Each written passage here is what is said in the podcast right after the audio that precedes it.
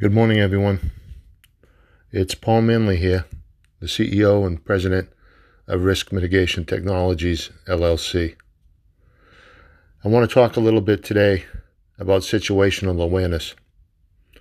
An important element of situational awareness is the realization that you need to take responsibility for your own safety and security.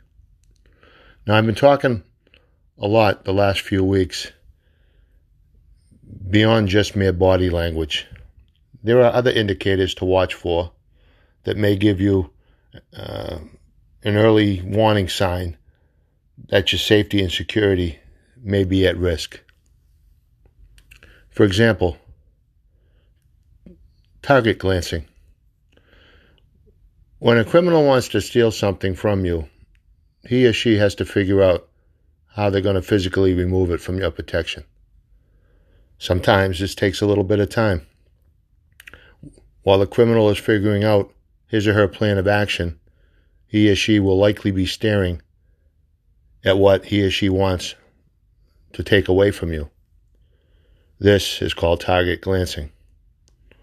Now, anytime that someone stares intently at a particular item that you have in your possession, especially if it's a valuable, Assume that he or she is planning to take it.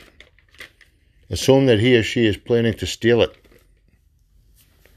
Now, it's important to remember that you need to immediately implement some type of countermeasures to ensure that he or she won't be able to unlawfully take it away from you. Now, if you take immediate action, there's a good chance the criminal will become frustrated and move on to another victim. Remember, situational awareness matters. So stay safe, plan, and keep training. Until next time, have a great day.